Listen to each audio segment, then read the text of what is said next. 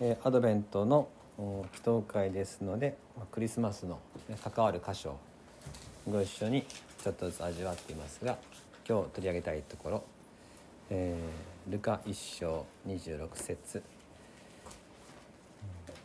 ここから「乙女マリアより生まれた」ということについて、分かち合えたらと思っています。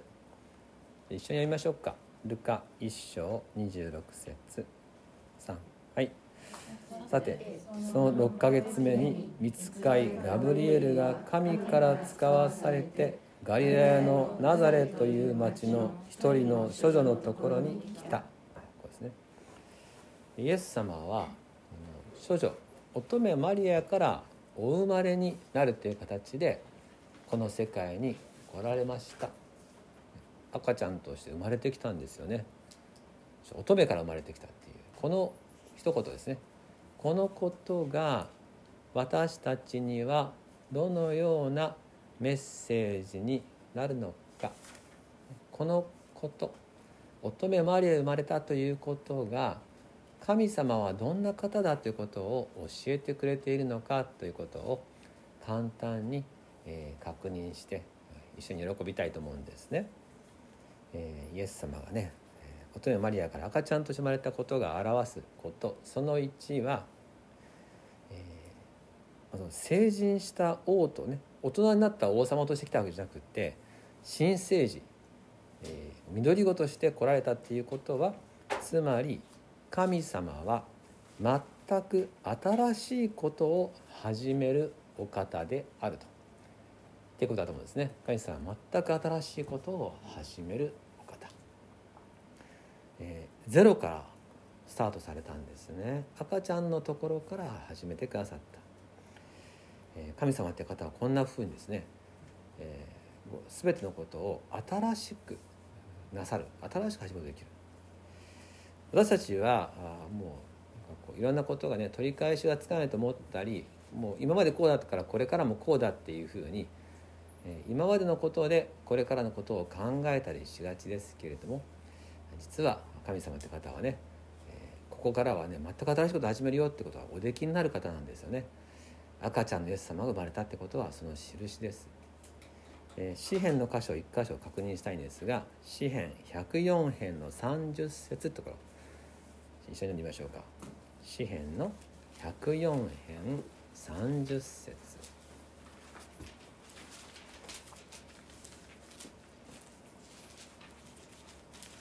はいよろしいですか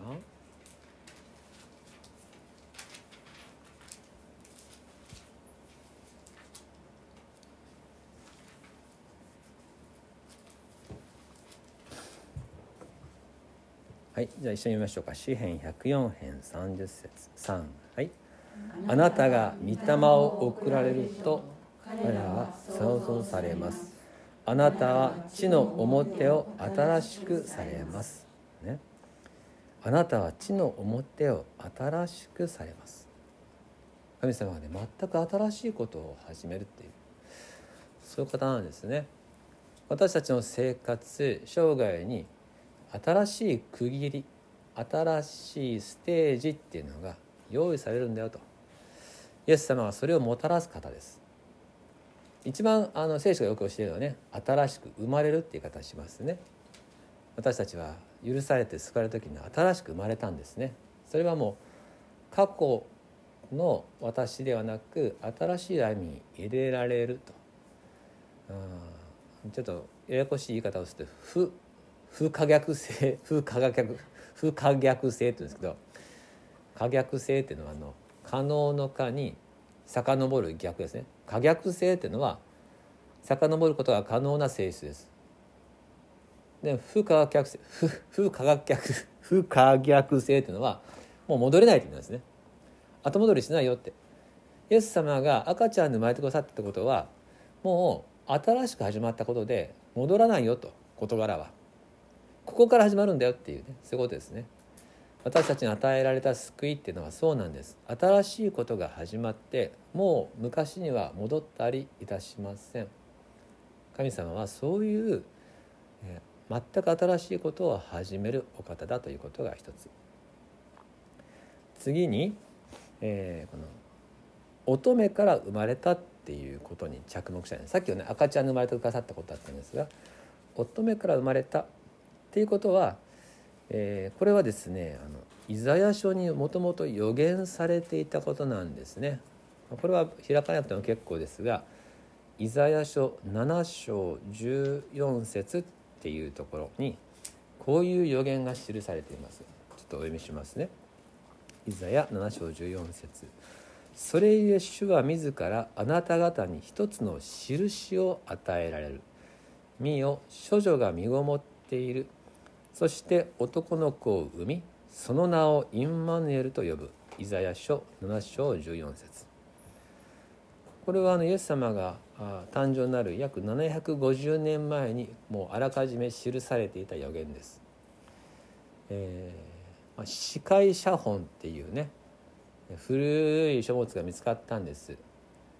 でそれはあのイエス様が誕生する前の写本なんですけどそれはあのですねインターネットで公開されていて、えー、現物を見ることができるんですけどそこにちゃんとね古代のヘブル語で書いてました。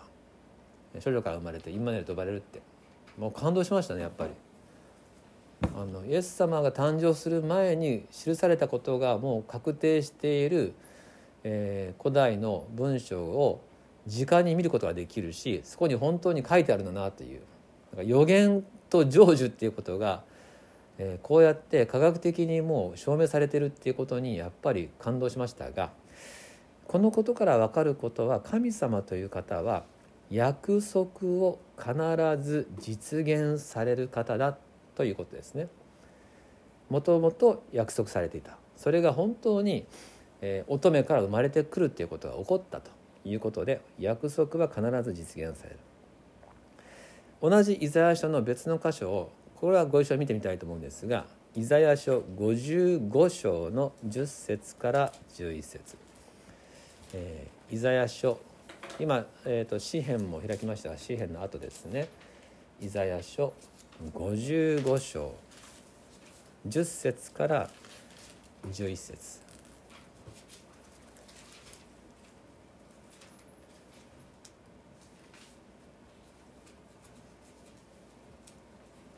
はい、じゃあここはご一緒に見てみたいと思います。読みたいと思います。イザヤ55章10から11、3。はい。雨や雪は天から降って元に戻らず、地を潤して物を生えさせ、芽を出させて、種まく人に種を与え、食べる人にパンを与える。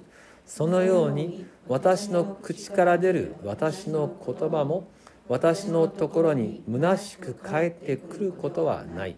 それは私が望むことを成し遂げ私が言い送ったことを成功させる。神様の言葉は一度神様から発せられたら虚しく帰ってくることはないと。必ず結果を伴うんだと。言葉は必ず成就するんだということですね。雨が天から降ってまた元に戻ったりしないと。必ずですね地に落ちて、えー、草木を生じさせると。主の言葉は必ず実現される。神様はそういう方だと。だから、えー、乙女マリアから生まれたってことはイザヤ書の予言が必ず実現するってことをしたということですね。表している。神様は約束を必ず実現される方である。また3つ目にこれも乙女から生まれたっていうことと関連するんですが神様は私たちの常識を超える方である。ということが言えるでしょう。少女から赤ちゃんが生まれるはずがないんですよ。でも神様はそれをなさいました。ありえないことをなさったんです神様は。けれどありえないことをなさるから神様なんですね。宇宙の全ての法則を作られた方だからこそ全ての法則を超越したことをすることができるわけです。乙女から生まれたってことは神様は私たちの常識を超える方であるということができます。えーまあ、今日は一つ一つ御言葉を読んでいるのでここのポイントでも開きたい御言葉があります今度は新約聖書のコリント人への手紙第12章9節。第一コリント2章9節。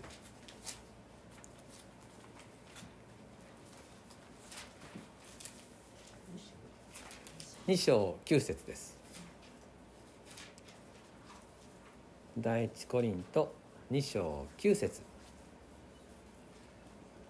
じゃあ一緒にお読みしましょう。3あ待ちますね。第一コリント2章の9節。しかしってことですね。3はい。しかしこのことは目が見たことのないもの。耳が聞いたことのないもの。人の心に思い浮かんだことがないものを。神は神を愛する者たちに備えてくださったと書いてある通りでした、前代未聞のことを神様はなさる。見たことも聞いたことないことをなさるよっていうそういう方だっていうことですね。神様私たちの常識を超える方。ということで今日は乙女マリアより赤ちゃんとしてイエス様が生まれてくださったっていうことから神様の3つのご性質を見てみました。第一に神様は全く新しいことをされる方である。第2に神様は約束を必ず実現される方である。3番目に神様は私たちの常識を超える方である。この3つが示していることを一言で言うならば神様は希望の神である。っていうことですね。神様にはいつも希望がありますよ。だってね新しいことをなさるし約束を守ってくださるし私たちの考えを超えられる方ですから。私たちはよくねもうダメだ って思うんですよ。もはやここまでじゃとかね。もうどうしようもないって思うんですよ。ところが神様は全く新しいことができるし約束の言葉を守るし私たちの考えを超えた働き方だと思うともうここには希望があるわけですよね。そういう方だっていうことを乙女マリアからイエス様生まれたことによってイエス様は示してくださいました私たちは乙女マリアから生まれてくださったイエス・キリストを信じていますならばそこにですねいつでも希望を告白できるんだっていうそういう土台がねあるっていうことを今日味わった私たちがイエス様を信じてるならばそしてこれはど何を信じてるのかっていう乙女はマリアから生まれたっていうことを一つを見るとそうか私たちは希望の神様を信じてるんだってことはね言えるでしょっていうことをご一緒に確認して。あじゃあ改めてねこの神様に希望を置いて今を歩んでいこうと。明日をですね見ていこうっていうそういうふうに思えるなと、えー、そう思いまして今日はこの箇所をご一緒に分かち合いました。では一言お祈りいたします。天のお父様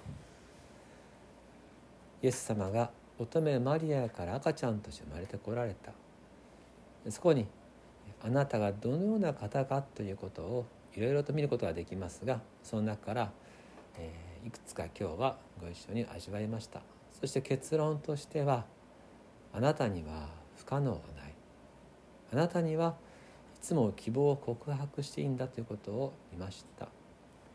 ともすれば自分の設定しているこの目の前の出来事理解解釈をして結論として失望したり絶望だと思いがちな昨今ではありますがクリスマスに生まれてくださったイエス様の存在は反対に結論として希望を私たちに与えるものでした。私たちの心に今日もイエス様を喜んでお迎えしあなたの希望の光によって今をまた明日を歩んでいきたく願います。イエス様のいないクリスマスではなくてイエス様しか見えないクリスマスを過ごせたらと思いますので引き続き私たちをあなたの喜ぶものとして養い育ててくださいますようにと今日もよろしくお願いいたします。感謝を持って救い主イエス・キリストの名によってお祈りします。アーメン。では祈りに移りましょう。はいじゃあはい元根さんからお願いします